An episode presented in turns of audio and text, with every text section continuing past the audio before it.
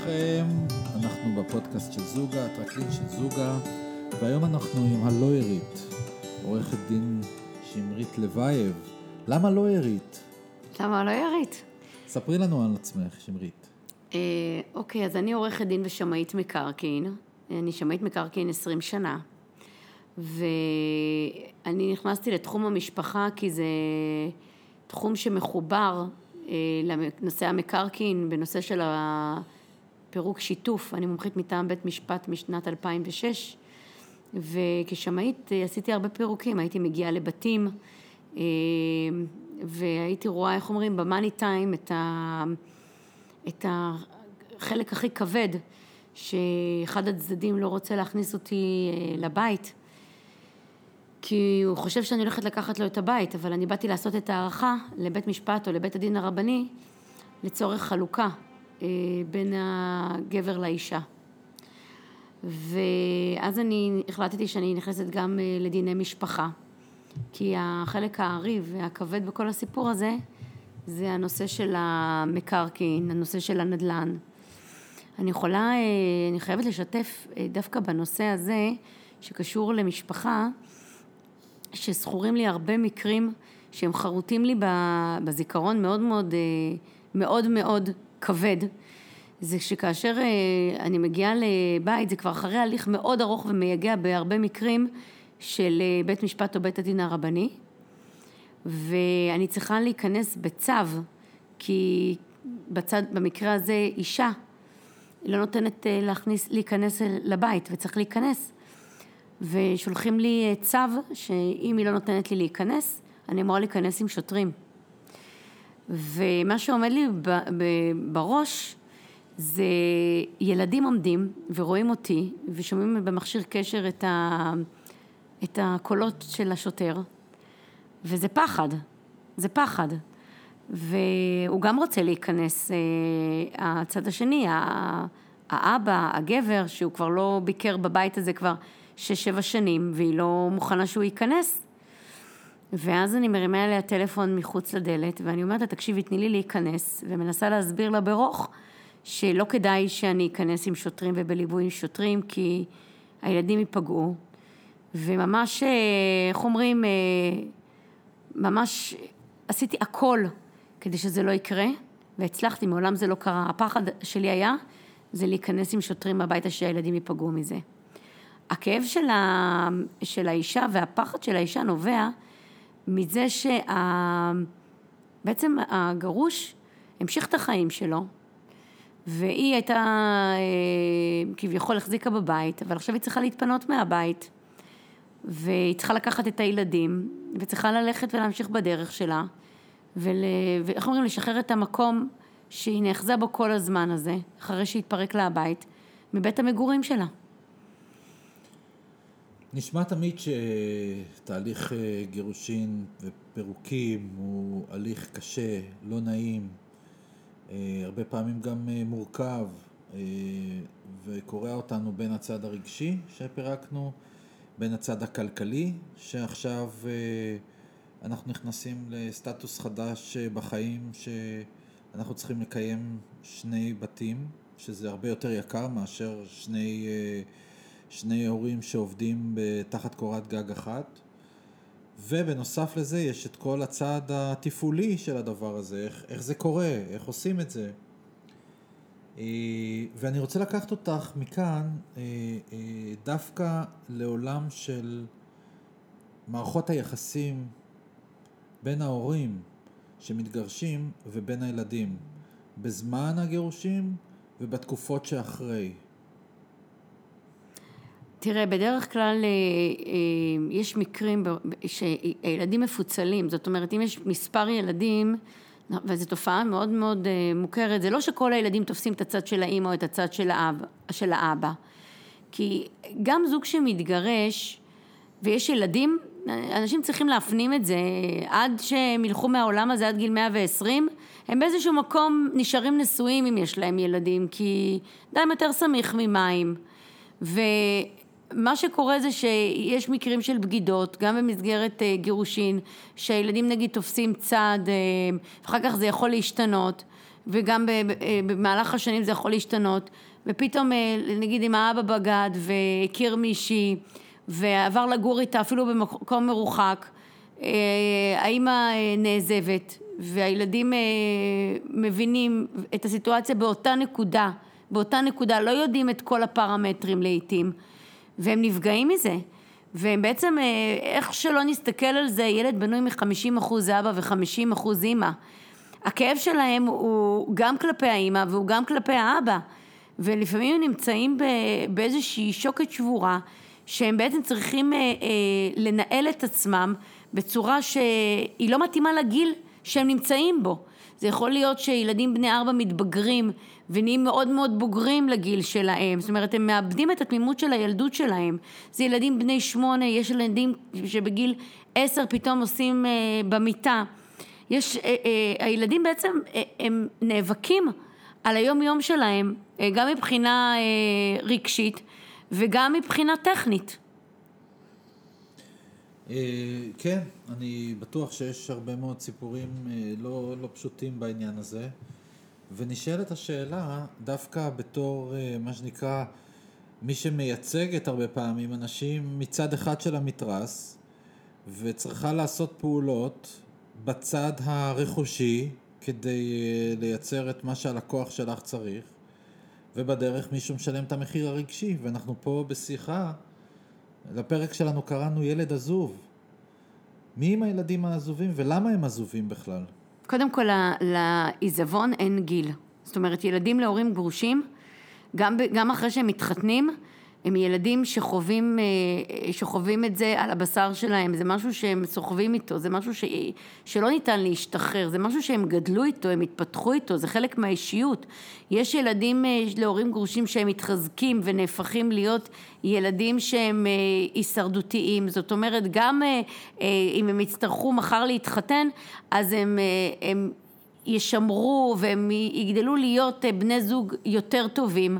זאת אומרת ממה שהם חיו והם חוו במהלך הילדות שלהם ויש כאלה שהפוך, שהם את הדפוס התנהגות שהם חוו בבית ואת השיוורון הם ייקחו איתם גם למערכת הזוגית הבאה. אני יכולה לומר לך שדווקא לא בתור עורכת דין, אני עוברת לכובע של השמאית מקרקעין, היה לי איזשהו מקרה שאני מדברת איתך שבאתי למשק חקלאי כדי להעריך אותו ושם זה כבר היה, דרך אגב, ככל שההליך המשפטי גם מתמשך וככל שהשנים עוברות ואין קשר בין ההורים לילדים, הנזק הוא יותר גדול, זאת אומרת כבר נהפך איזשהו ניתוק רגשי.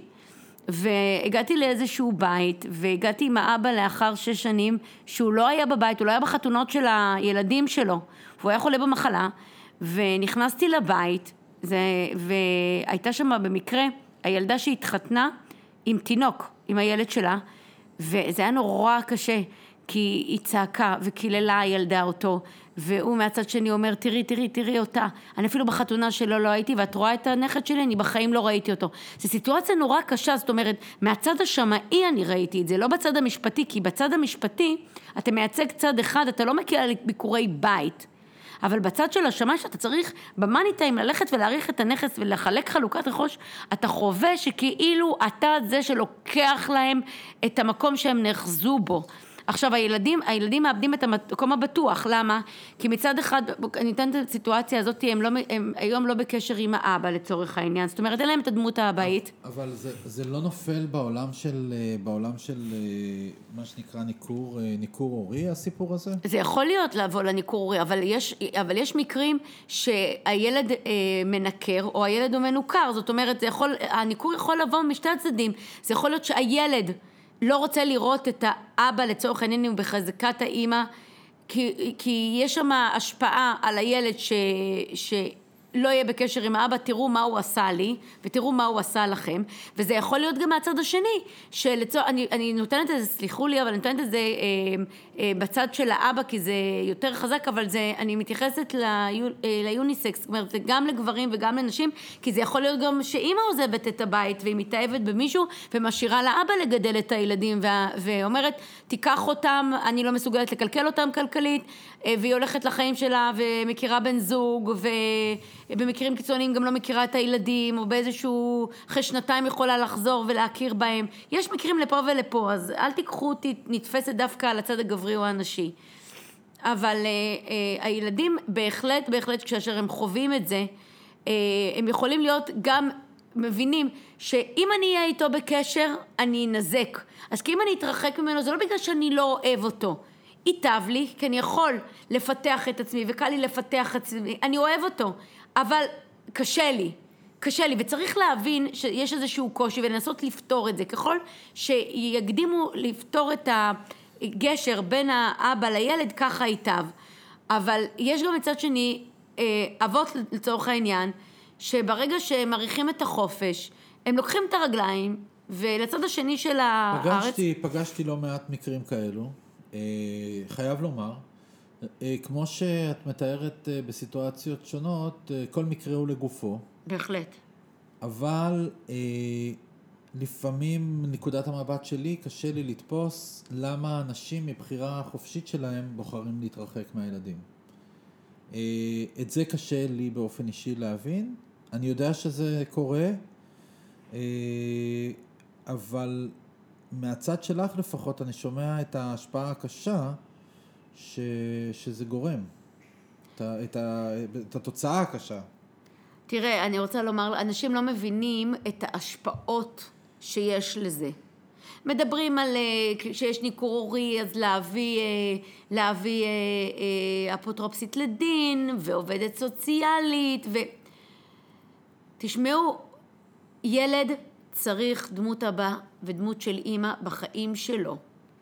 גם אם האימא חושבת שהאבא הוא לא במאה אחוז, ואבא הוא לא מטיב, צריך למצוא את דרך, את, הרי לא נשנה, לא נשנה את מה שנוצר כאן. אי אפשר לשנות אנשים, אבל צריך גם את הטיפות האלה, איך אומרים, לסחוט מהלימון. יש לזה השפעה שאף אחד אפילו לא חשב עליה. יש, יל, יש ילדים, ואני עוברת לנושא אחר, שחווים חרם חברתי, או שהם אה, עושים את החרם החברתי, זאת אומרת ילד שעושה את החרם או ילד שהוא מוחרם. יכול להיות שהילד אפילו, זה שעושה את החרם, שהוא הילד הרע, יש לו אה, אינטליגנציה רגשית שהיא לא כל כך מפותחת, הוא לא רואה את המרחב בגלל מה שהוא חווה. אה, איך אומרים את זה, איך אני אסביר את זה? שבעצם הוא, אה, אה, הוא דחק את הרגשות שלו כל כך עמוק, שהוא לא מבין את ההשלכות של מה שהוא עושה בסביבה שלו. ועל ידי זה שהוא בעצם לא טוב לו בבית, או שהוא, או שבית לצורך העניין, גם אם ההורים נשואים והם, ואף אחד לא יודע שהם בהליך גירושין, או שיש בית שהוא מלא אה, ריבים והרבה אה, דברים רעים בתוך הבית ואמוציות רעות בתוך הבית, הוא מביא את זה בעצם לבית הספר. ו, ואיפה הכוח שלו? הוא רואה שהוא יכול על ידי זה שהוא ירים את עצמו, בדרך כלל זה ילד עם אה, ביטחון עצמי לא בשמיים, כן? על ידי זה שהוא יוריד את החוליות החדשות בכיתה והוא יעצים את עצמו. זה המדרגות שהוא דורך עליהן. בוודאי, בוודאי. אני... ואחרים מצטרפים אליו, והם לא מזהים שהכוח שלו הוא כוח שלילי. אבל נשאלת השאלה, כי, ואני רוצה לקשור את הכל דווקא לצד המשפטי, התוצאות האלו שקורות בשטח הן בעצם נגזרת של ההליכים המשפטיים בין ההורים. נכון. ולא לא בהכרח יכולים להיות משפחה שחיה ואף אחד לא יודע שיש גיהנום בתוך הבית, שילדים חווים שם התעללות נפשית, פיזית, כלכלית. משפטית זה כבר בצד מתקדם, כי משפטית יודעים שיש כבר משהו בתוך הבית שמנהלים איזשהו... כן, אבל הכוונה שלי הייתה זה שברגע שנוצר איזשהו אה, אה, פירוק של הבית, אה, הסיטואציה של הפירוק של הבית יצרה את העובדה, בואי ניקח באמת את האב שעזב את הבית, הילדים נשארו באותו מקום, והאב החליט להמשיך את חייו במקום אחר עם בת זוג אחרת ובקושי רואה את הילדים. וגם, ולאט לאט מה קורה עוד? זה מבחינתי ילד עזוב. זה, מה זה ילד עזוב? מה זה ילד עזוב? זה, זה, זה כואב הלב. כי זה לא רק זה, גם ב, ב, ב, הוא, אם הוא בעל אמצעים הוא ימשיך לשלם את המזונות, אבל מה קורה, הוא כבר יצר לעצמו איזה שהם חיים, אז מה קורה לאט לאט? ככל שהוא מת, מתרחק גיאוגרפית, הוא גם בא פחות. למה? כי הוא עסוק בחיים החדשים שלו. נכון. והוא גם, וברוב המקרים הוא גם מגדל את הילדים שהם לא ילדים שלו. קורה, אוקיי? קורה. קור- זה- זה הגיוני, הוא כבר בחיים שלו, הוא נשאב לשם, אה, יש השפעות אה, מהבת זוג שלו, מאשתו החדשה, ככל שהוא רחוק גיאוגרפית מהילדים, הוא גם רואה אותם פחות, ואז לאט לאט לאט הוא מתחיל לנגוס בזמני שהות שלו, שהוא אמור היה לבוא לראות אותם, כן, נכון? נכון. ולאט לאט הוא גם מפסיק לשלם מחציות, הוא מקשה על הצד השני, והצד השני אומר, וואי, עד שאני אתפוס אותו, ועכשיו לך תתחיל לפתוח הליך, ולך, למה? כי היא רוב הזמן עסוקה בגידול של לא, את הילדים. יודעת מה, בואי נתמקד דווקא בעניין של הילדים, דווקא בצד הרגשי שלהם, כי זה מאוד מאוד חשוב. הרבה פעמים נוצרת סיטואציה שבה האישה או הצד, צד אחד. מבין הצדדים, נלחם במרכאות דרך הילדים. למה הכוונה? Uh, הדבר דומה לזה שהאימא אומרת לילד, אתה יודע מה, עזוב, מה אתה צריך ללכת עכשיו לאבא, הוא עם חברה שלו, ופה ושם, ולאט לאט, אה, אפילו באופן עדין, מרחיקה את הילדים מהאבא שלהם. הילדים הופכים להיות עזובים. הם גם עזובים, כי הם, כמו שאמרת, צריכים את האימא ואת האבא. נכון, אבל זה גם יכול להיות מהצד השני. בהחלט יכול להיות מהצד השני. יכול להיות שאבא גם מתייאש מכמה הוא יכול לרדוף אחרי הילדים, וכל פעם מספרים לו סיפור אחר, והילד הזה כן בא, והילד ההוא לא בא, ולהוא כן בא, ול... זה, זה מאוד מורכב, אבל בסופו של דבר, אנשים צריכים להבין שבזה שהם בעצם ממדרים את אחד מההורים מהילד, הם פוגעים, הם לא פוגעים בצד השני, הם פוגעים בילד. וילד הוא לא מטומטם. ילד גדל, וילד זוכר, והוא הופך להיות אדם שזוכר ולא שוכח, ולא סולח. על פניו הוא יכול להיות שהוא ירצה להיות בקשר עם שני ההורים, אבל הוא זוכר. הוא זוכר והוא לא שוכח, וזה עצוב, וזה עצוב וזה כואב, ולצערנו, בעקבות ריבוי הגירושין שיש לנו היום, יש הרבה ילדים כל ילד שני, בתכלס, אם אנחנו חושבים על זה, כל ילד שני אה, גדל עם חסך כזה או אחר של אב, של אם, או גדל בצל מלחמות. כולם ילדי מלחמות. לגמרי. אתה יודע שאני אספר לך משהו, אתה יודע, אה, באספות אה, מורים, בבתי ספר, כשפותחים, עם מה פותחים? עם ילדים להורים גרושים. זה, זה לא פשוט, אבל כל דבר שתיגע בו, זה חלק מחוליה, מחוליה שאתה יכול לחבר אותה, בסופו של דבר, לנושא של ניכור הורי, לנושא של רכוש, לנושא של מזונות, לנושא של תלונות שווא. זה פשוט לנושא של יוקר המחיה. אבל יש אנשים שלא משנה מה תעשי, לעולם לא תרצי אותם. את מכירה את הטיפוסים האלו? אתה מדבר על נרקסיסטים? אני לא יודע אם הם נרקסיסטים, אני יודע שהם הטיפוס של המסכן או המסכנה התמידית. ובוא נאמר שיש הסכם, ובוא נאמר שהצד השני עומד בהסכם, והכל משולם כמו שצריך, אבל הם המסכנים התמידים. הם נקראים הקורבן. הקורבן התמידי, כן. הוא הקורבן, הוא המסכן, לקחו כן. לו, שתו לו, יצא- ו- ו- ואם אתה תסתכל על המפה מלמעלה, כן. הוא חי יותר טוב, הקורבן תמיד חי יותר טוב, והמשיך בחיים שלו, וחי יותר טוב מהצד השני. נכון. אבל, אבל אבל, הוא מתלונן, אבל הוא כל הזמן מתלונן, הוא וכל לא הסביבה מקבל. שמסביבו מאכילה אותו, למה? ומלטפים אותו בפינת הליטוף. נו. כי הוא המסכן והוא האומלל, אבל אתה יודע מה כל הקטע? נו. שהוא באמת, הוא בחיים לא התקדם. הוא למרות שהוא התקדם, הוא התקדם בכמה צעדים אולי קדימה. את אומרת, הוא באמת קורבן של עצמו במקרה הוא, הזה. קור, הוא תמיד יישאר קור, הוא לא מודע לזה אפילו שהסביבה רואה אותו ומאמינה, לא מאמינה לו שקורבן, הוא תמיד יתקרבן ותמיד יהיה בגדר הקורבן. מה עושים עם הקורבן? נותנים לו לחיות בהרגשה שהוא הקורבן. את אומרת שהוא, שהוא או היא, לא משנה, אה, מספיק להם שהם סובלים עם עצמם. בעצם. בדיוק, אני אומרת שזאת, ש... או זה שהשתחרר מהקורבן צריך להגיד תודה, אבל הוא לא יבין שהוא, הוא הוא לא יבין את זה, הוא, הוא אחרי כמה שנים יסתכל והוא יבין ש... שהוא באמת קורבן של עצמו, הצד השני, אבל רק אחרי שהוא יצא ויסתכל על הדברים לאחר, לאחר זמן מלמעלה. בכלל, יש אנשים שלוקחים את הקורבנות שלהם עד uh, יומם האחרון. אני לא... אין, אין לנו ערובה לזה שהם בסופו של דבר יצאו מזה.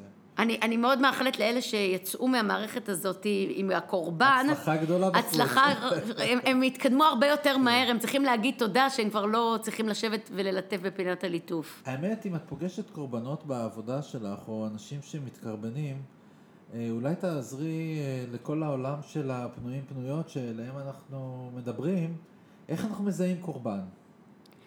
איך אנחנו מזהים קורבן? איך את פוגשת אותם דווקא במקצוע שלך, אה, כעורכת דין? הם לא מוותרים.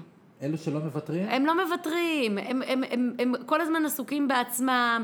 למה? כי הוא קורבן, אז הוא כל הזמן אכלו לי שהיא לקחה לי את הילד ולא לקחה לי את הילד ו, ולא שילמתי 12 שקל לאוטובוס ואפשר לתבוע על, על, על שטויות, כן לקחו לי, לא לקחו לי, על דברים כל כך מינוריים, כאילו למה? בשביל מה? לא חבל, לא חבל על הכסף של העורך דין, אני אומרת להם תשחררו. כן, אני מנסה הם... לצאת מהקופסה ולהסביר להם מבחינת הם הרגשית. הם לא רודפי צדק בעצם? זה שהם, זה שהם אה, רודפים אחרי ה-12 שקל הם לא רודפי צדק?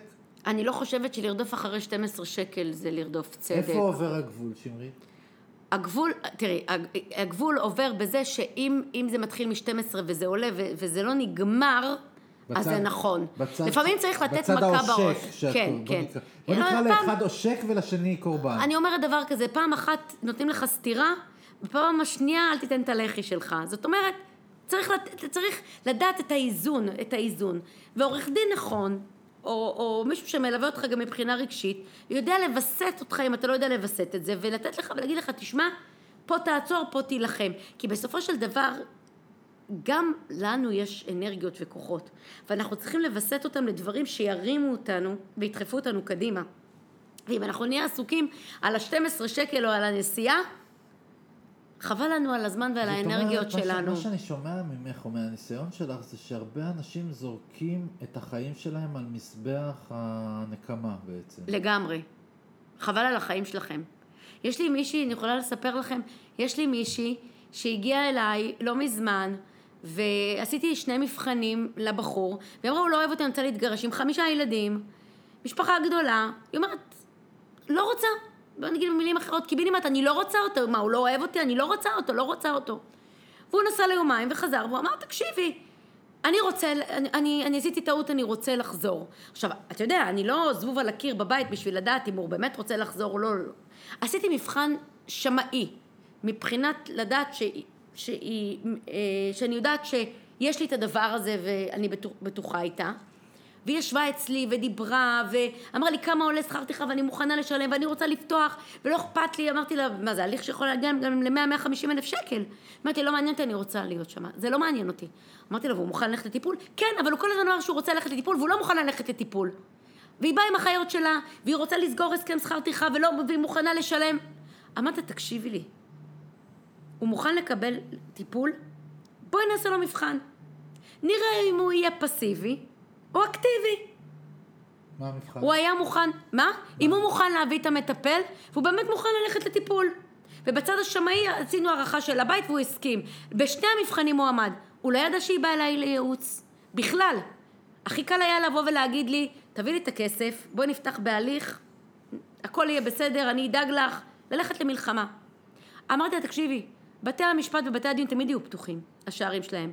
לכי, אני פה מאחורייך. היא חזרה, הם כבר כמעט שנה בשלום בית, הכל בסדר. והיא אומרת, תקשיבי, הוא התהפך 180 מעלות, יש גם מקרים כאלה. ומה אני אומרת, מה היה קורה עם הילדים האלה, חמישה ילדים? מבחינתי זאת הצלחה.